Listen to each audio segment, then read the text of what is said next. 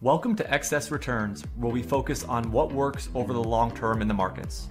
Join us as we talk about the strategies and tactics that can help you become a better long term investor. Justin Carbonell and Jack Forehand are principals at Validea Capital Management. The opinions expressed in this podcast do not necessarily reflect the opinions of Validea Capital. No information on this podcast should be construed as investment advice.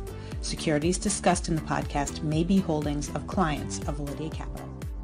Hey guys, this is Justin. In this episode of Excess Returns, Jack and I sit down with our friend Toby Carlisle, value investor, author, and founder of the Acquirers Funds. We talk to Toby about the current state of value stocks in today's market, how quality factors come into play with value investing, selecting stocks using one of Toby's favorite metrics, the Acquirers multiple, value stocks and interest rates and inflation, and much more. Toby is super smart when it comes to value investing, and we couldn't have thought of a better guest to have on. As always, thank you for listening. Please enjoy this discussion with Toby Carlisle of the Acquirers Funds. Hey, Toby, thanks for joining us today. Hey, fellas, good to see you. Jack and I were uh, talking before we jumped on here, and you know, you have kind of an impressive resume. I mean, you've written at least I don't know three or four books on value investing. You've spoken to Google about value investing. You rang the bell at the New York Stock Exchange, but probably the biggest career accomplishment is um, the third time guest appearance on uh, Excess Returns. What do you think? yeah, I agree. I couldn't agree more. You're you're our first three time guest, so uh, I'm sure it's a huge career honor for you. I'm on it. I'm deeply on it. He, he, he can't say no. No, I love chatting to you guys. Well, we just want to say too, it was really awesome um, going down to the NYSE with you and and uh, you know experiencing that whole thing and, and meeting meeting your family and just uh, that was that was really really cool that we got to do that with you. So thank you for for having us. My pleasure. I wanted to have you guys there because he was so instrumental in getting my whole operation launched. I couldn't have done it without you. Like I, I, I, I, ha- I didn't really know how to do it until Justin sort of explained to me how you guys had done it. So I, I thank you very much for that. And just so people that uh, know what Toby's talking about, he has a actually a few ETFs now that he's either managing or sub advising. And so when we had our ETF, um, we sort of helped Toby along in terms of you know, understanding the ins and outs of actually launching a an ETF, which was which was really cool. The service providers, yeah. So we wanted to have you back on, Toby, just to talk what we always seem to talk to you about, which is sort of value investing and value stocks. And um, you know, it's been an interesting sort of time for value. We obviously went through a really long period where value was underperforming, like two, two you know, started really in 07, but then we saw some bouts of outperformance, but then really from 2011 through like early 2020, you had, you know, pretty dramatic underperformance of value versus, you know, let's say your typical growth stock. Um, but then we kind of started to see some reversion, which was nice. I think a lot of value investors sort of thought that value was going to make a nice, long, big comeback. Um, then we had inflation sort of sort of start to tick up pretty materially and Fed with rates and and sort of that whole, I think a lot of people thought too that was going to be good for value. And at least lately, it's sort of cooled off a little bit in terms of value stocks um, performing or outperforming. So we just kind of want to start there, just sort of get your thoughts on, uh, you know, uh, wh- where we are in terms of value versus growth, and and sort of what your outlook is and what you're thinking right now. Well, yeah, that's my favorite topic. As as you guys know, the um, the underperformance of value had sort of reached this historic point, which is kind of amazing because the same thing happened in the late 1990s um, when the dot com bubble 1.0 was right in its uh, ascendancy at the very peak of the boom before it came off. That was the worst underperformance of value to that point. And since then, um, value has underperformed again, beginning, as you say, it depends on how you measure it, but either 2007 or 2010, certainly. And then probably the growthier end of value kept on working until sort of 2018, maybe. But from 2018, there was really nowhere to hide. And I think um, there's a gentleman by the name of Mikhail Samonov who, who wrote this paper called uh, looking at 200 years of stock market history using the value factor, which is price to book, and and he found that it was the worst underperformance of value over that period of time. So we really did live through interesting times, as the the Chinese curse has it. Um, what happened last time this occurred was there was a great run for value out of that bottom and it, it hasn't manifest yet. There was this very brief kind of spurt from call it Q the end of Q3 or the beginning of Q4 in 2020, and it lasted until about the end of Q2 in 2021, which is not very long at all, sort of six months or something like that. Uh, and since then, values sort of started sucking wind again. And it doesn't matter whether you compare it to the most expensive stocks in the market, um, you know what what the academics call the growth stocks, but we know that they're not they're not really high growth. It's just they're expensive, and that implies high growth to justify that valuation. Or if you compare it to the market itself, um, Wes Gray's uh, Alpha Architect tracks that on his website for free. You can check the the different value spreads there, and it's uh, as of July 31, um, which is the last data point that they have, it was wider than in 2000 at the peak or 2009 at the trough, which were both good times to be a value investor. And it's it's the only the only data point that was wider was the June 30. So it's it's it's materially wider than in 2000 or in, in 2009, and it does seem to have closed a tiny bit since. I mean, it hasn't got worse. It's it's got slightly better since sort of June 30. So at some point, if you believe in mean reversion, which is this idea that things do sort of go back to, to normal eventually over a long enough time scale, value should start working. Um, but we sort of really haven't seen it yet, and we're, we're taking it as a little bit of an article of faith that that will occur. The only thing that I would say is that the value underperformance does manifest in those metrics that show the spread is getting wider, which if the spread wasn't getting wider and value is just underperforming, then you would have no uh, nothing to suggest that the spread tightening would lead to some outperformance. But that that should be the case because we can see in in sort of graphical terms or in statistical terms that the underperformance is as a result of this just valuations diverging, not not any sort of unusual underperformance of the, the, the, companies in the portfolio. And if anything, the companies in the in the value portfolio relative to the market and the the growthier end are like they were at the beginning of the 2000s. They are now higher quality. Yeah, that's that's one of the sort of questions I think or things that a lot of investors that experience that 99 and 2000 period sort of ask themselves or wrestle with. It's like back then you had all these super expensive growth stocks, but there was no good sort of sound fundamental business in there. Today, within the growth stock category, you have sort of high quality growth, the mega cap maybe names, which are still growing quite nicely. And then you have sort of the second tier growth type companies, which really are businesses yet. They're not profitable. They're not making money. The businesses are, you know, being valued way out in the future and who knows what's going to happen. But how do you, how do you think about those two periods when you kind of compare and contrast those? Is there, is, do you see sort of similarities and differences? Cliff Asness, who's the, the founder of AQR or one of the founders of AQR, but the face of AQR, looked at in the, in, in the, in the sort of the depths of the value underperformance he looked at the performance of companies relative to their own fundamentals, and he found that most most of the time, companies do sort of perform in line with their fundamentals. Com- cheaper companies do better, better quality companies do better. But in 99 and 2000, it was the reverse. The uglier the fundamental picture for a company and the more expensive, the better they did. It just sort of inverted, which is what happens in manias. The narrative overwhelms the fundamental story. The same thing happened in 2019 uh, and 2020, just this um, you know amazing sort of echo of what had occurred in 99 and 2000 that they did in fact reverse like 20 years later, almost you know to the day. And since then, they have sort of gone back to being a little bit more tightly tied to their fundamentals. But as you point out, the the, the difference seems to be that the the index these days is a much higher quality this the, the S&P 500 is a much higher quality beast than it has been in the past. In 99 2000, the bigger names, or what has happened historically, is that the biggest names have been names like Exxon, which is you know basically selling a commodity, drilling a commodity out of the ground and selling it. So it's subject to the whims of that commodities pricing market.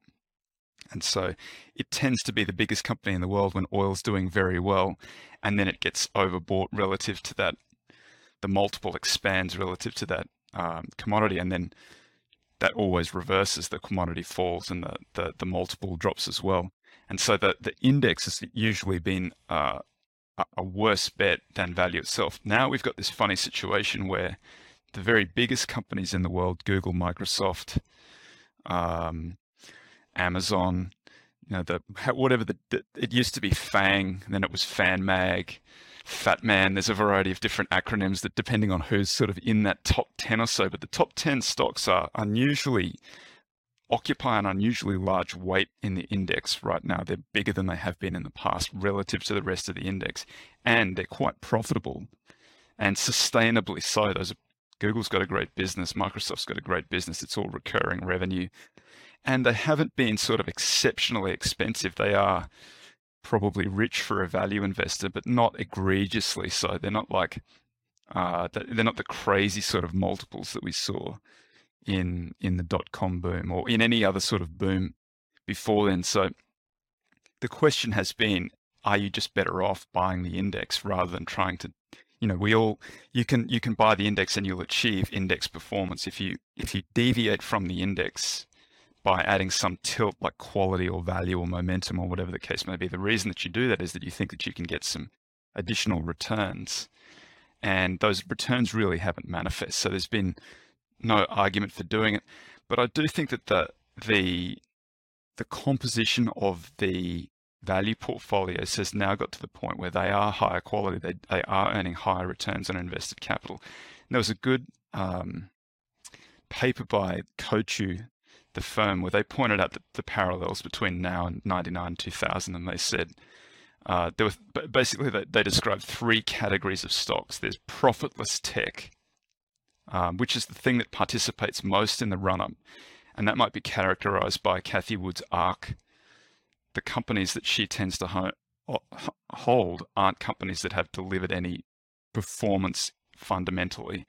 They're, they're, the argument is that they're, they're spending money to win their niche, and at some point they will be successful and earn excess returns because they've dominated their niche and no one else can compete with them. Um, that's the argument. Whether that actually occurs or not remains to be seen, and possibly the, the expectations embedded in them are now so, or, or were so optimistic at the peak that it's impossible for them to do that. Coatue said in 99 2000 that profitless tech was down 90% before the rest of the market started its sort of swoon. And when that when the rest of the market fell into its crash as well. Those profitless tech companies were down an additional 80%. So they were down, they were basically uninvestable at all stages through there. This, the other group was the um, profitable tech, which is the Googles and the Microsofts and a lot of the rest of the market. And they did eventually recover, but they didn't ever reach that same level of overvaluation. And then the rest of the market eventually fell alongside them. So I think we've seen that. I think we've seen profitless tech has fallen over. Um, and so that's the ARK type companies. I think we've seen the rest of the market follow since the start of this year.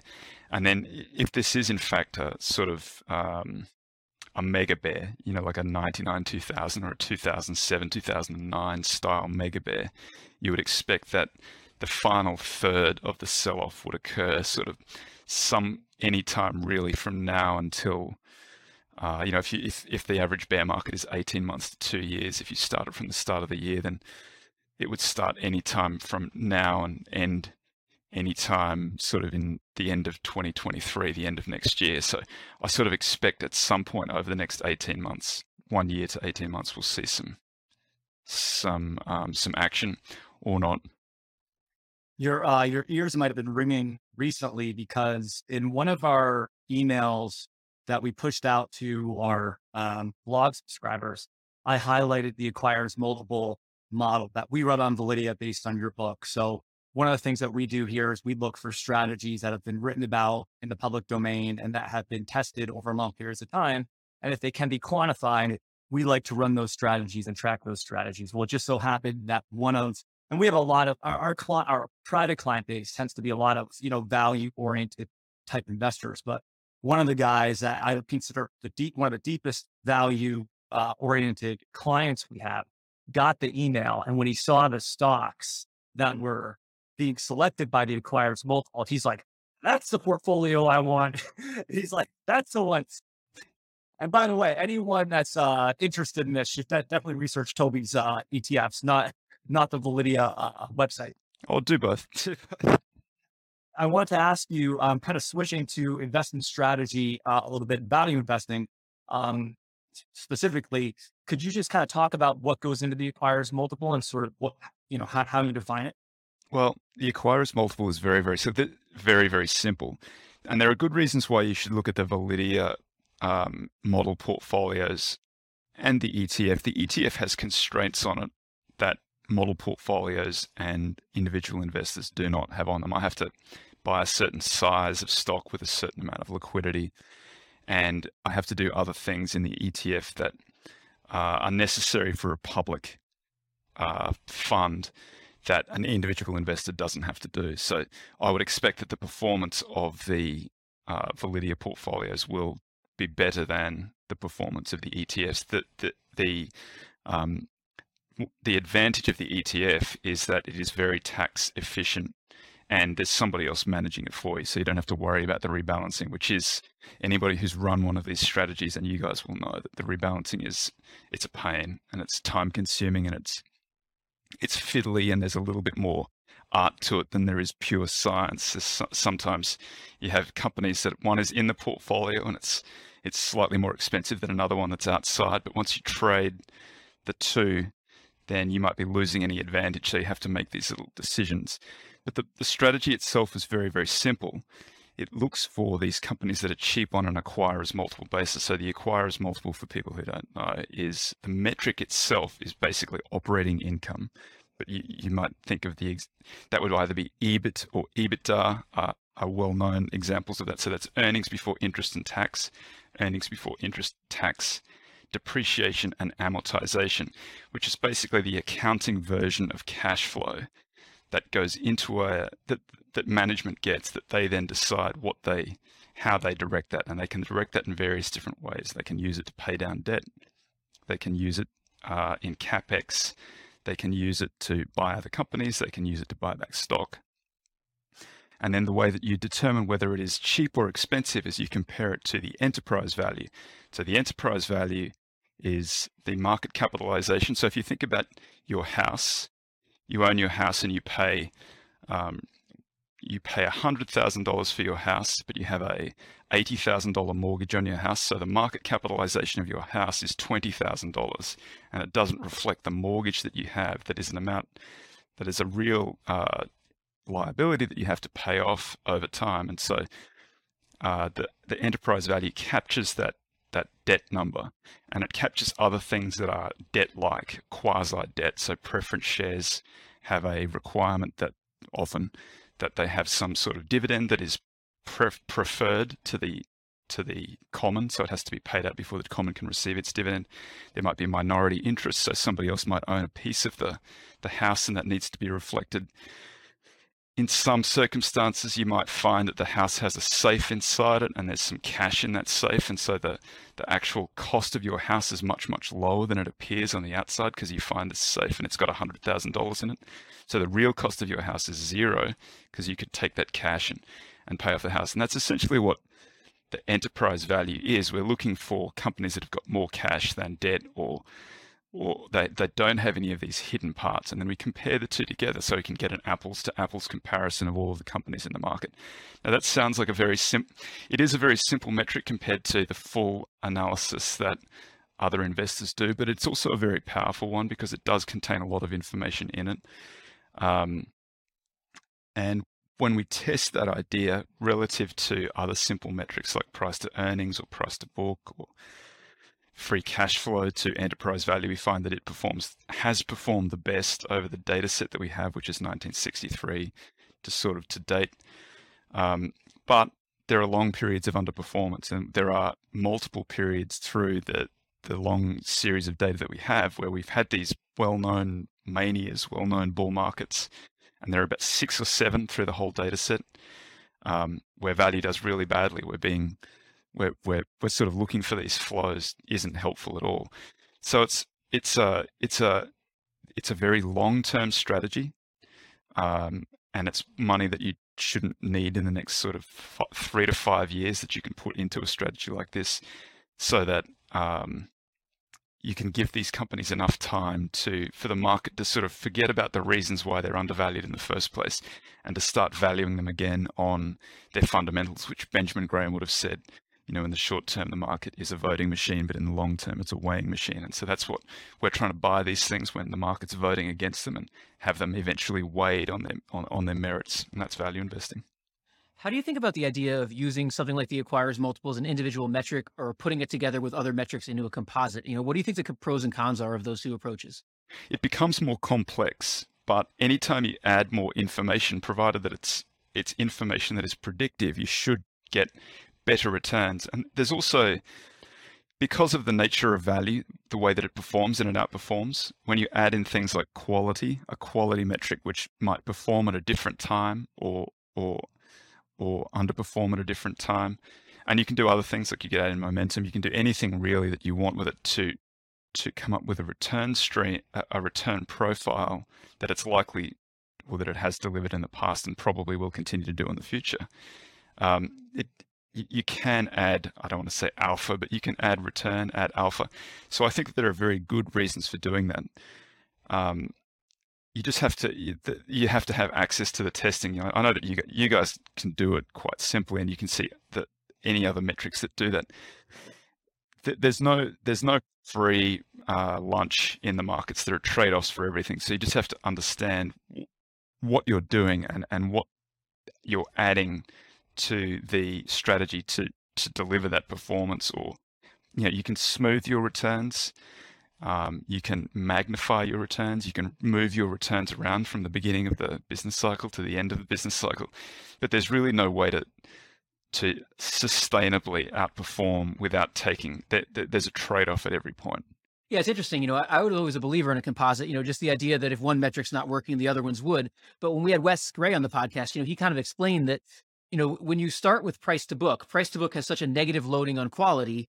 And a lot of the other earnings based metrics, you know, like yours will have a positive loading on quality. So a lot of that benefit of a composite comes from starting with price to book and getting rid of that negative quality. And so I'm not as much of a believer in you have to have a composite as I once was now that I understand behind the scenes what's going on. I, I that's that's that's basic. That's exactly what I would agree with. That 100. percent That's that's essentially that. I mean, this I, I, I see it in in the way that uh, the acquirer's multiple performs and the way EV EBIT performs. Like right now, we know that energy is doing really well, but because the nature of reporting is that it's backward looking, it takes a little while for those flows to show up in an EV EBIT type analysis. And so they don't really start buying these companies until uh, a period of time, a quarter or, or, or a year after they start delivering those flows, even though they might be cheap. So you know, on the other hand, price to book might be a very good way of identifying undervalued energy companies because when they were, whenever it was, sort of late 2020, when when oil went negative, they all became unusually cheap on a price to book basis, and so that would have been a good time to buy energy in retrospect. But my metric wasn't picking that up because they weren't flowing. They were they were still um, you know they were losing money on a on an EBIT basis. What do you think about, you know, we kind of talked about the idea of combining value and quality, and that's something you looked at in, uh, I believe it was quantitative value, where you looked at Greenblatt's strategy and you looked at sort of both together and then just separating value apart. Like, what do you think about the idea of, you know, what are the benefits of adding quality to value and what are maybe some of the drawbacks of it? The benefit is sort of, as I articulated before, that if you go through a 99 2000 type scenario or not 2019 2020 type scenario the quality factor does help you keep up with the market a little bit because those companies have earnings, and to the extent that investors aren't participating in the full blown mania, they will also pay up for these sort of companies. Whereas value doesn't really seem to participate much through that period. The downside is that over the full data set, the best returns have been to the cheapest of the cheap rather than, and this is what we found in quantitative value, rather than to the ones that are a blend of both. But the the the the returns to that cheap value portfolio are they're hard to hold, they're hard to ride. They're they're they, are they are up a lot and they're down a lot. and it's difficult. Nobody goes in when they're down a lot, which is you know probably the best time to be in there because the, what follows is they tend to be up a lot. But they're so volatile that it's hard to invest in them. Whereas adding quality sort of smooths those returns. You give up some return to do it. There's a great line from Munger and and Buffett where they say, "I'd rather a, a lumpy 15% to a smooth 12%." And that might be true for those guys, but there aren't many other investors out there who are like that. Most people, it turns out, prefer that smooth 12 to the lumpy 15. And, and when you saw in, in testing Greenblatt's strategy that it worked better with just value alone without the quality, is, is a big part of that what he was using to define quality? So the idea that return on capital is mean reverting?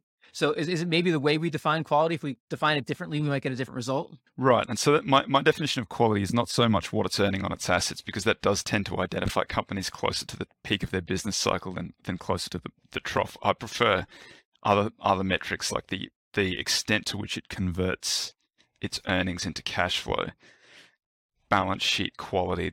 Are they accruing unusual? Is there an unusual asset accruing on the on the balance sheet that might suggest that there's some sort of manipulation of earnings? There are a lot of different ways that you can define quality. There's no, I think that maybe the AQR paper, uh, quality minus junk, which came out in about 2012 or 2016, I forget now exactly when it came out, but that's that's a that's a pretty good look at the various different individual metrics and and they're in concert how they how they behave. Um, but in there, there's still this idea of return on equity, return on capital. That's one of the metrics that they use, and that does seem to be that's to, that's to get you into businesses that are better quality businesses rather than there are companies that just don't ever earn enough money to justify their existence, and they always trade at a giant discount. Uh, and so the argument might be, well, you'll be out of those companies and you'll be into slightly better businesses that over time will earn more, even though that's not really borne out in the in the data. The narrative sounds good though. Quality is one of the hardest things for me. You know, whenever I see like the smartest investors I know and they define the same thing very differently, it says to me that there it probably is a pretty tricky thing and there's probably no one way to define it. And so I think that is definitely the case with quality. Like some of the greatest investors define quality in totally different ways. All of the best inve- all of the famous investors will tell you that you should buy. They all have they all say you should buy high quality businesses um, but their definitions of them are all different. And it's not something that you can quantify very easily and, and generate good returns doing. Having said that, you know, I have tried to do it a little bit to so that it works with my acquirers multiple. So I do try to buy slightly higher quality businesses out of that out of the junk pile, but it remains to be seen whether that's uh, something that works in in works forward rather than only in backtest this this idea of quality being hard to find to define sort of gets at what I wanted to ask you about next because we're pure value quantitative value investors. But I know you have sort of both aspects to your process. You have a quantitative aspect to your process but you also have a discretionary aspect to your process. And I'm somewhat wondering a little bit if you could talk about where in value you think discretionary investing works well and where you think quantitative investing works well. I think that they I think to some extent it's a it's a personality. If there there are some people who are able to tune out the external world completely and be very concentrated into companies and be completely comfortable writing them for long periods of time. For most people, that's very hard to do because it's hard to underperform by very, very wide margins that you can underperform by 60, 70, 80% and still not have made the wrong decision because ultimately the quality will catch up. It's just hard to justify that to people who aren't in the market and who aren't seeing those things because you can look at how far behind Berkshire Hathaway got behind, say, ARK over the period of ARK's sort of um, big bull run.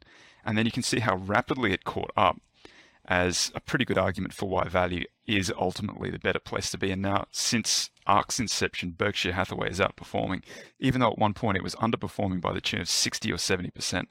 And that was when all of the articles were written, the covers of Business Week, where they say, Has Buffett lost his touch? The same thing that gets written about every 10 or 20 years about Buffett losing his touch, and then ultimately he's shown to be he's shown to be right. To the extent that I use discretionary, uh, I, I like. I was a lawyer in a in a past life. I was a corporate lawyer. I did a lot of acquisitions. Um, part of what a lawyer does in acquisitions is doing diligence on a company, and that's um, to make sure that they own what they say that they own. Do they have off balance sheet liabilities? All of those sort of things. So I use that process to make sure that there are things that the quantitative process is capturing does the do the do the financial statements reflect the economic reality of the business? And to the extent that they do, then um, I, I, buy them, and to the extent that they don't, then I avoid them. And there are, there are lots of unusual business models out there, from insurance to banking um, to, to companies that generate float. There, there are lots of ways that you know financial statements are an imperfect expression of what happens in the business, and so I think that uh, I can I use it more to avoid liabilities that aren't otherwise captured in the financial statements, rather than to try to outperform, uh, to find things that are, are, are, you know to reach up and grab something that shouldn't be in there, rather than uh, so I'm trying I'm trying to pick out the things that that have liabilities that wouldn't otherwise that any sort of sensible person if you could if you could uh, get it into the quantitative system you would but you just you're just unable to do that. But having said that it's hard to test that idea and so it's possible that that is hurting returns I actually wanted to ask you about portfolio sizing next, and, and I wanted to ask you about that in, in the context of this whole discretionary versus quantitative thing, because I'm wondering if because you have this discretionary overlay and because you have a little more confidence in the companies, does that make you willing to go a little smaller on the position sizing than you would if you had sort of an overall just quantitative approach? Yeah, so I I think that quantitative portfolios tend to be very large. They're, they're hundreds of stocks to sometimes a thousand stocks, whereas if you're uh, discretionary seems to be able to become more concentrated by picking out the things that are losers. So I think of I think of uh, quantitative investing as sort of trawling, just putting a big net out behind the boat, and when you pull it up, you get a lot of boat trash. You get stuff that you wouldn't otherwise otherwise eat. Although you know I love the boat trash, deep fry that, and that's that's my favorite part. But but it's not like fishing with a line where you know you you you hope that you get the fish that you want and you pull it in and you can inspect it and throw it back if it's wrong. So I I think that that's the advantage. But I do think that there, there there's a lot to recommend both, and to the extent that I can, I try to get both of the best aspects into the portfolio. So the idea is that um, quantita- quants have this advantage of their, uh, their, their their investment strategy doesn't change with the performance of the market or how they feel. They're always executing the same strategy. And that seems to be one of the keys to outperforming that even when your strategy is underperforming, you keep on doing consistently what you should always do. And ultimately, that wins out. But uh, the the discretionary the, the, the discretionary uh, risk management stuff that that Buffett and Munger would describe would say, you know, buy buy companies that are generating some cash flow that can that can buy back stock, that have good managers. Those are things that are difficult to quantify. Graham would have said that looking for good management is double counting. Good management should turn up in the financial statements. You know, you should be able to see that they've got good cash flow conversion, good returns on equity, and so on. And if you're then buying companies on that basis and then going and saying, well, management's really good, like, no kidding, like, good management delivers good results in the business, and good management is not, you can't separate it out even if they say all the right things, ultimately it has to be reflected in the in in the financial statements of the business. So I try to use a little bit of both. Um, I, as I say, it still remains to be seen whether that's a, a worthwhile approach or not. I certainly hope that it is. I think that it is, but I don't know. How do you think about the idea of uh, sector concentration? You know, that's been a big debate among value investors. You know, you have some investors who say, "All right, financials are really cheap. I'll put a lot of my portfolio in financials," and you have others, like AQR is one of them, who says, you know, let's start with the weighting of the market and let's select value stocks within that weighting and try to keep, you know, try not to make these big bets on sectors. How do you think about that when you build your portfolios? Yeah, this has been a when when we wrote quantitative value, what we found was that that sector concentration was necessary for the outperformance. But that's a double-edged sword and what can happen and I think what did happen to a lot of value portfolios over the last decade or so is that it it became more of a sector bet rather than a um, rather than a value bet. So the value portfolios tended to be concentrated in energy and financials, and energy and financials have had a horror run for the last decade. Whereas the uh, the higher quality or the growth investors tended to be in tech, which was just expensive and, and didn't meet any of the traditional value metrics. And so uh, the underperformance of value was as much a concentration in a bad sector as it was uh, buying the undervalued companies. But AQR, which does sort of immunize their portfolios against that by being long and short the best and worst names in the same industry or the same sector, still suffered from the same underperformance. So there clearly was this preference for expensive stocks over over cheap stocks in AQR's portfolios too. It's one of those things that I don't think the debate is is solvable. I don't think it's soluble. You know, it's like it just we're going to look at the last 10 years and we're going to change our mind based on what happened over the last 10 years. But I think that the longer I do this, the longer I think that really the name of the game is is surviving to the next period and the way that you achieve survival is by sort of avoiding too much concentration in any single name or any single sector. So I, I prefer a little bit more uh, di- diversification than than perhaps the most concentrated investors, but I probably tend to be a little bit more concentrated than the most most diversified quants. So I'm, I'm trying to have my cake and eat it too. we we all want to do that if we can. Uh, on the issue of sectors, particularly the technology sector, you know, one of the big debates recently has been this whole whole idea of intangibles. You know, if you look at all the assets in the economy, I don't know what the estimates are right now. It's something like 50% or more are intangible assets now. And you know, a lot of the metrics we're using, obviously mostly price to book, but also price to earnings. Some of the metrics we're using are not accounting for those intangibles at all. And so people say we're just completely missing the value of these new age companies. How do you think about that? I mean, do you think we need to start adjusting our metrics to deal with intangible assets? It's a great question. And it's it's really, really hard to answer because it's um it's hard to separate out and this is the this is the perennial problem with investing. It's it's hard to separate out the cyclical from the secular.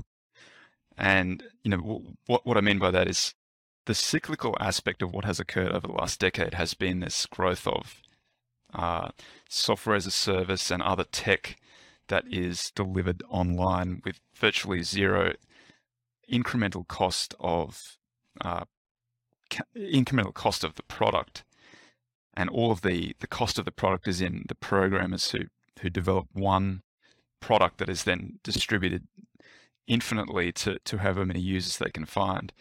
And then the way that, that that is treated in the financial statements is that is expensed through salaries or it's expensed immediately, which depresses um, their returns. Whereas if it had been historically, if they'd been building something, if they'd been building a factory, that would have been something that would have been capitalized and then amortized over the, the useful life of the asset.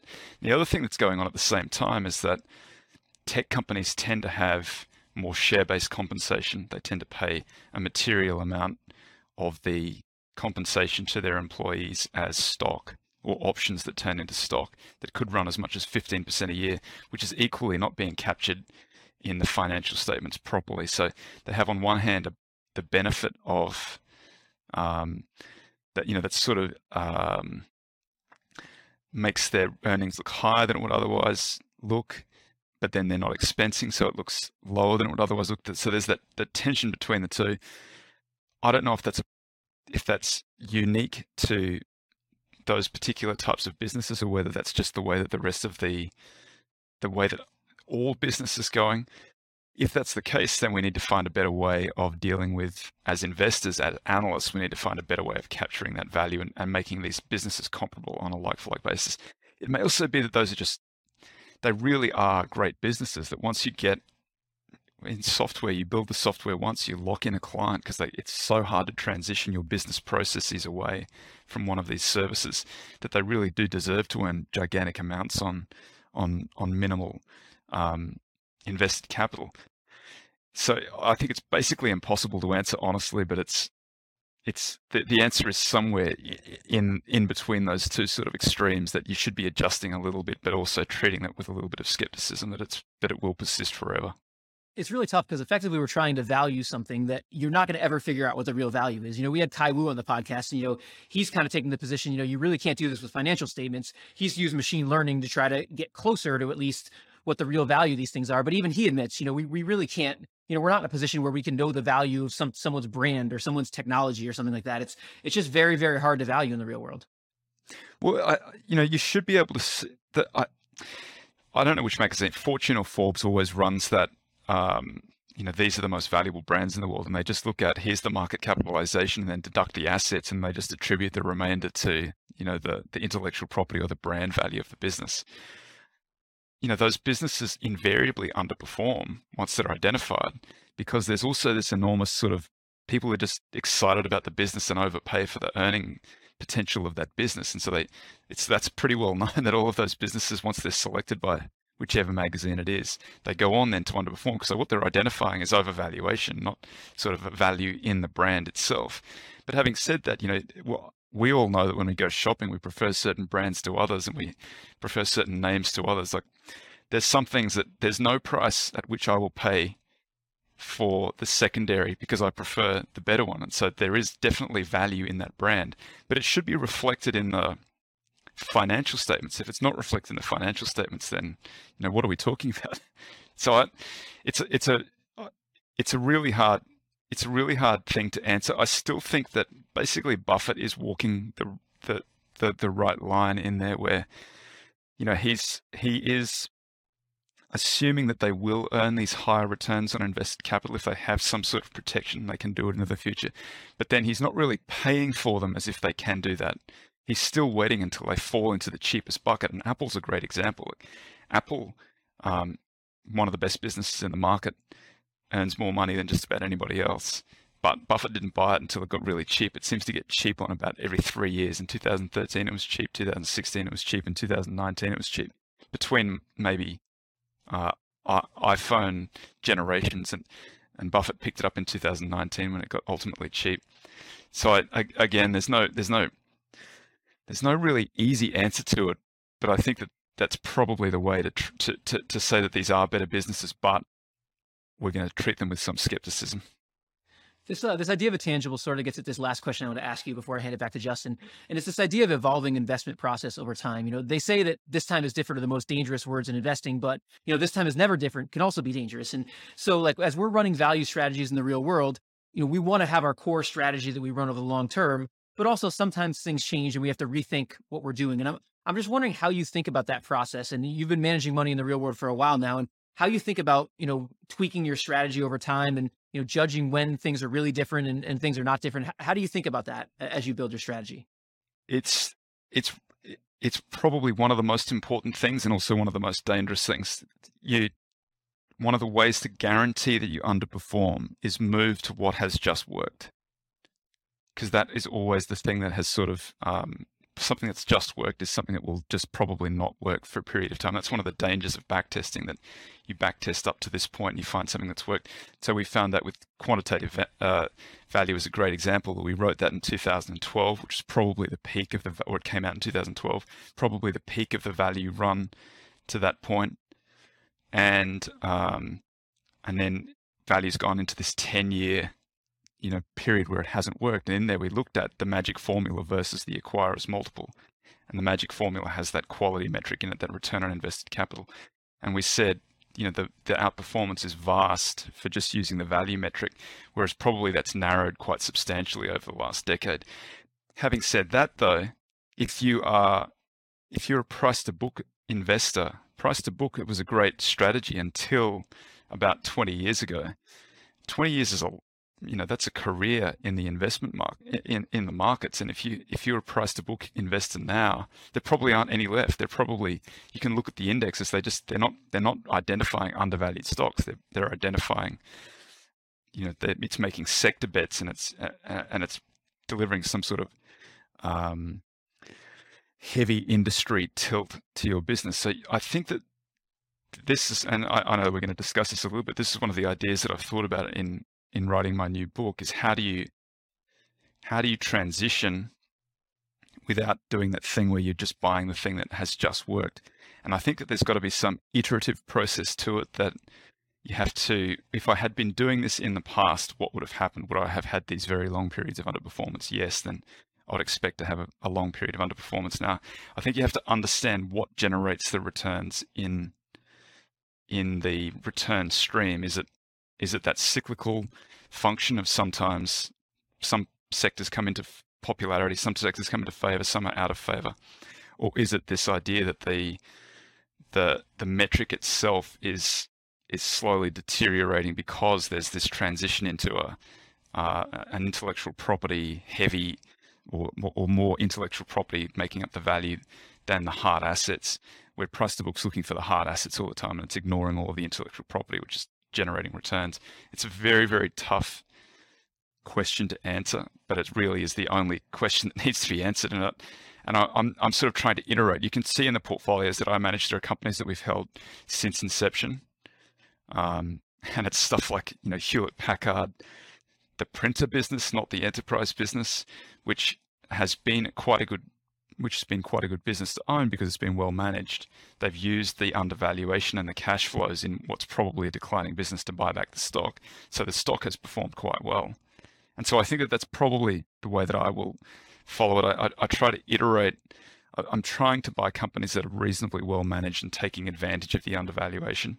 And I think that um, I hope that that is ultimately the thing that works it's it's interesting because you would think as quants, you know, we might have an advantage here, but I don't know if you read Corey Hoffstein's paper, Factor Fimbulwinter, but he kind of took this idea and he said, all right, how long of a period would we need statistically to say the price to book is dead?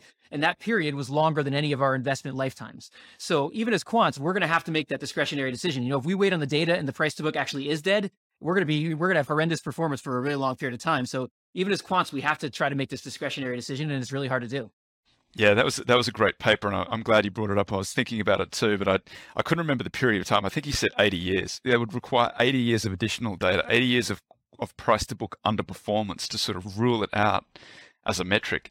So you really have to be um, using something beyond the back testing. You have to be thinking about it uh, thinking about the reasons why it's working, which is dangerously close to sort of becoming discretionary and doing that thing where you're just chasing the thing that has worked. If you looked at what's worked in the market, you'd conclude that what you really wanted to own was software as a service, almost under all circumstances, where it might get to that point where it's so overvalued that it's impossible for it to deliver reasonable market returns going forward, which is back to the traditional idea of value, buying things that are cheap and ignoring the stuff that's overvalued. Jackie just took the, the wind out of my sails on the next question I wanted to ask him. But Toby, if we if if we have you on the podcast ten years from now in episode two thousand one hundred and three, uh, value still hasn't um, outperformed, or the, the the spreads are still you know really wide between value and growth. Like when when when we look back on that, that's actually the case. What do you think would have happened there?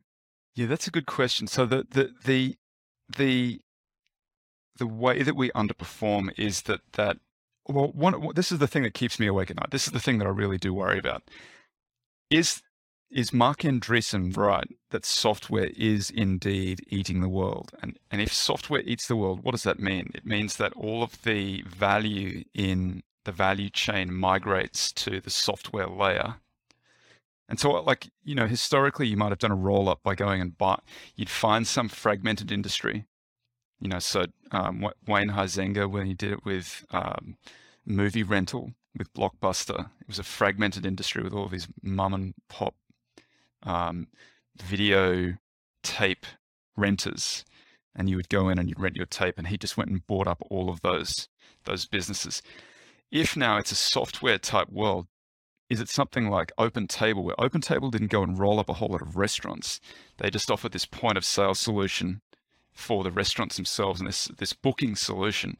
And then they took 15% of the value of the table, which it turns out is the entire value that accrued to those restaurants. And so they were able to roll up an entire industry without going and spending any money on buying individual restaurants. They just went and found the the the most valuable layer of the industry and took all of that. And I think that's what software that's what software does. They find a way to extract, you know, there's a through the value chain of the industry, they find the part that is the fattest and they extract the value at that level, leaving really no value for the rest of the industry. And I, I wonder a little bit if that is why Google and Microsoft are so valuable and so big, and everything else in the S&P 500 is small relative to those two businesses. The crazy thing is to look at how big those businesses are relative to other businesses. So Microsoft, Google, Amazon, they're, they're sort of in the range of being one to two plus trillion dollar businesses. And then if you go and look at the airlines, an airline is a sort of $50 billion proposition. I own Domino's Pizza, it's like a $15 billion proposition. Like these are, Google could go and buy Domino's Pizza to fill its cafeterias, you know, and, and it would be it would be uh, a tiny, it, it, nobody would notice. It would be a tiny little blip in the amount of money that they earn. So I wonder if they become so big, they extract so much value from every other business that it is the case that they should be very, very expensive and occupying a gigantic part of the S&P 500. And then as a value investor, I'm going and buying all the things that don't earn really, don't earn any more than just their cost of capital. And so they will always be these also rans. That's, that, that's how the scenario that you have described happens in, in that period of time.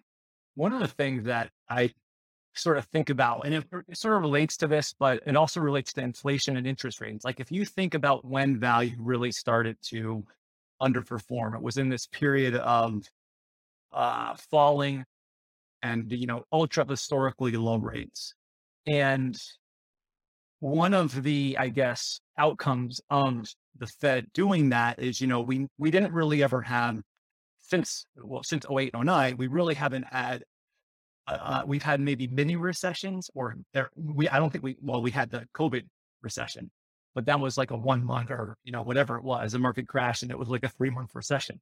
So I'm wondering, there's two things that I, I'd like to ask you. One is I wonder if in terms of that pre-mortem question I just asked you, you know, if we have less recessions in the future, then maybe you could make the argument that value wouldn't perform as well because you tend to get really good performance out of value coming out of those recessions and those early, uh, early bull markets. So that's sort of one thing. The other thing is um, with inflation high and rates increasing, how do you sort of think about that? Like I, I tend to be on the side of higher rates, interest rates means a higher discount rate. It means lower valuations for growth companies, which are valued way out of the future. And it should make, you know, the cash flows and value companies more attractive. Does your research, do you agree with that? And did you, uh, because some people say, no, that's not true. So I'm trying to get at really what, what is true here. It does seem to be that there is some relationship between inflation, interest rates, and value performing. Uh, and it just depends on who you ask. So if you ask Meb Faber, and I think the way that you've described it too is the way that I understand it to be the case that it's sort of a slightly a duration bet that if you think about the way that interest rates work and you think of the way that bonds trade in the market, the 30 year bond is much more sensitive to interest rates because so much of the the flows are back end dated and the, the small moves in the interest rates have a much greater impact on on those valuations. So if you think of a tech stock as like a very long bond with most of the, the cash flows being backdated, if you shift the interest rates down, they will moon. They go they go up they go up a lot, much more than the interest rates move. Whereas value companies tend to be front end loaded cash flows, like HPQ might be a good example. We don't know whether people are going to need printers in 10 or 20 years time, but right now HP is making a lot of money and it's buying back a lot of stock. And so uh, it's more of a shorter term bond, and so it's less sensitive to, to those interest rates. So when interest rates drop, it doesn't make much difference because it's all front end interest rates. And there's also a statistical relationship between inflation. As inflation goes up, value has historically tended to do a little bit better.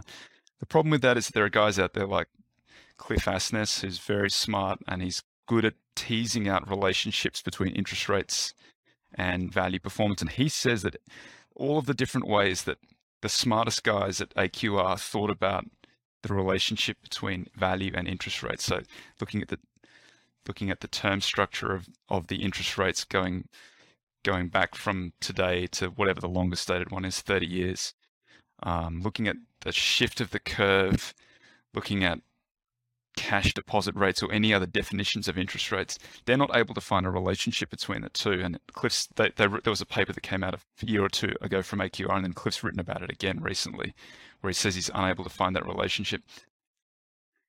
Uh, it's it's a it's a really tough question because the I think that the uh, the argument for it is so compelling. I can't see how it's otherwise, but it's just difficult to show it in the data. And it does seem, too, having said that, that since interest rates have ticked up, value has started working again.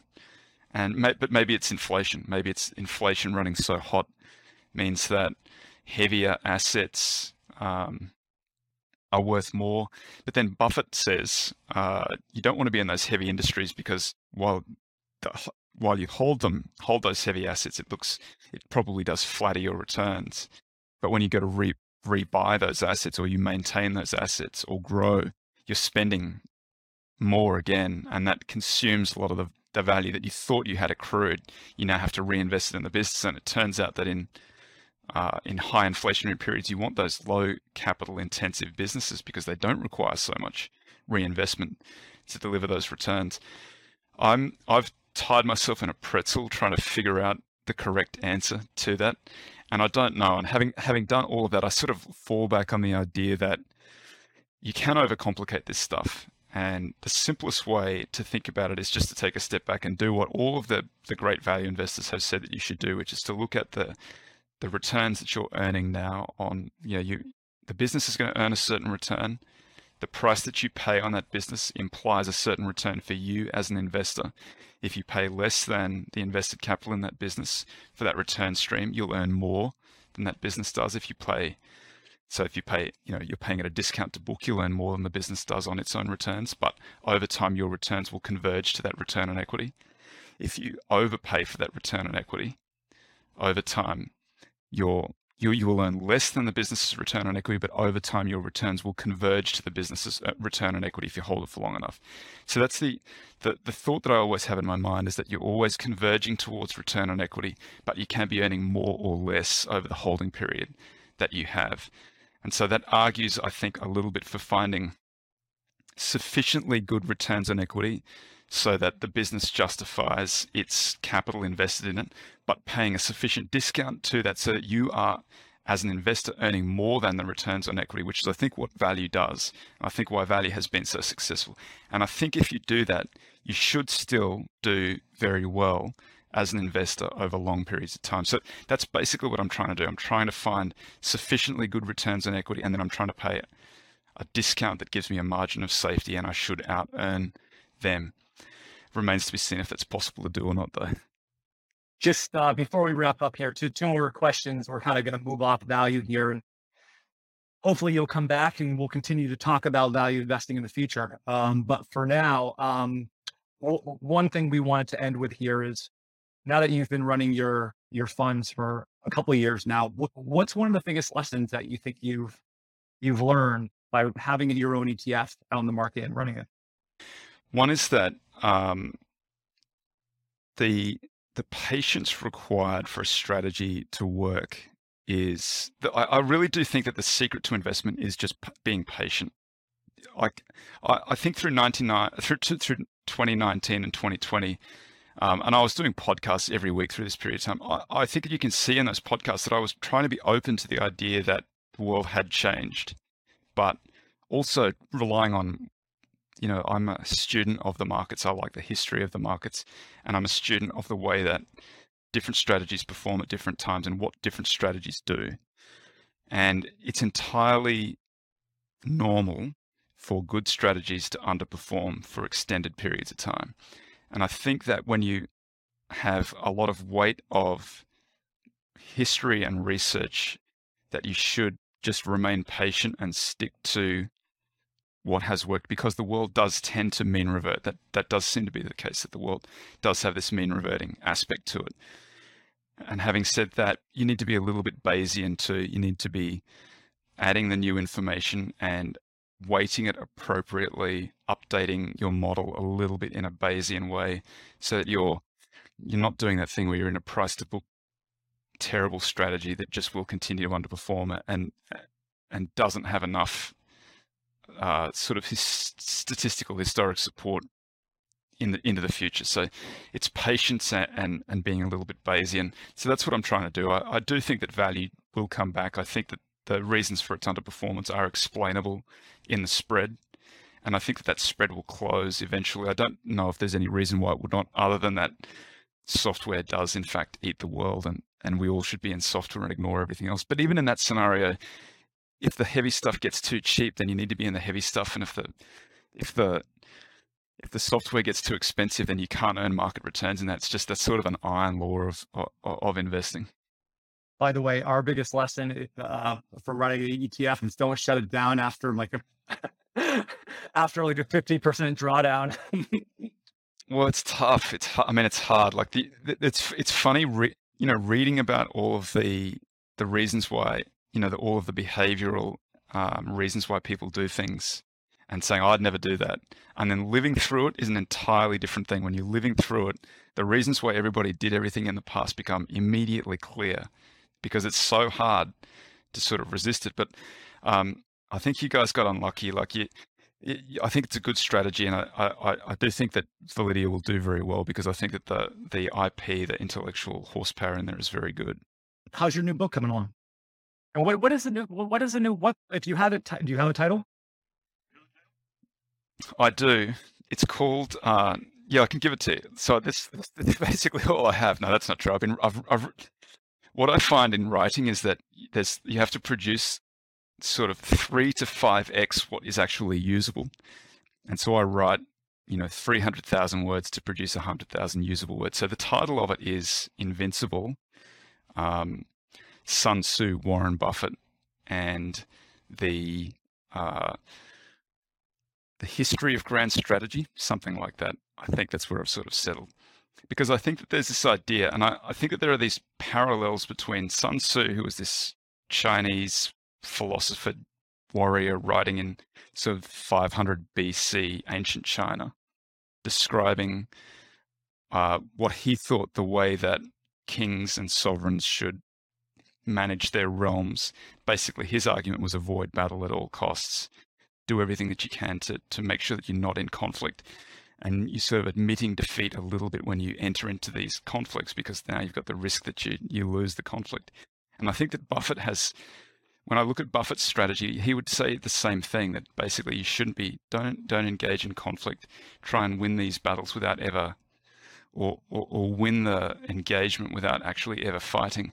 But then the key to it really is also this idea of um, harmony or nobility, which is like behaving in an upright, honest, generous, honorable way so that you're regarded as someone who does that and then continuing to do that. Because I think that that's what Buffett has done. When you when you read what he writes, he says they look for character in there.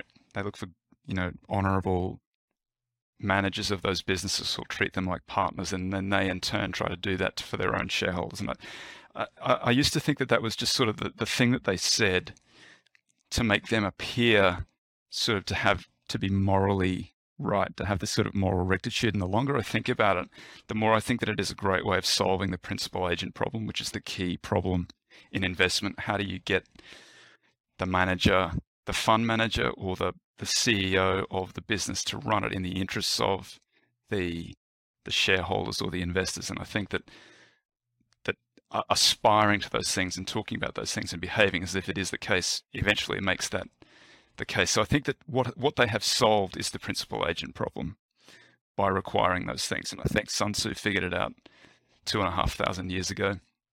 And then I've looked at various different philosophers between Sun Tzu and Buffett, and I think that there are a lot of people who've been saying the same thing. And it's sort of hiding out there in plain sight. So that's sort of the that's that's the, the book. But it's hard to kind of articulate that in any way that doesn't make me sound like a raving lunatic. So that's what I'm I'm trying to get to that point where it's well supported by evidence. Sounds interesting to me. Um, but yeah, I would wish you uh, all the best. You know, writing a book is tons of work and um, you know, a lot of effort. So, but I'm sure it'll be great. So, To, we'll put links to all your different sites, your podcast, um, in the show notes. And, but is there anything specific you'd like to call out here in terms of where people can go to find out more? Uh, the best the best place to go is probably acquirersmultiple.com. Um, all the blog posts are up on that and links to all the books. And um, the two funds are ZIG is the ticker for the mid cap, large cap, and deep is the ticker for my small and micro fund. Uh, and they both sort of follow the strategy that I've articulated today. Thank you, Toby. We appreciate you uh, spending time on us there. Good stuff. Thank you.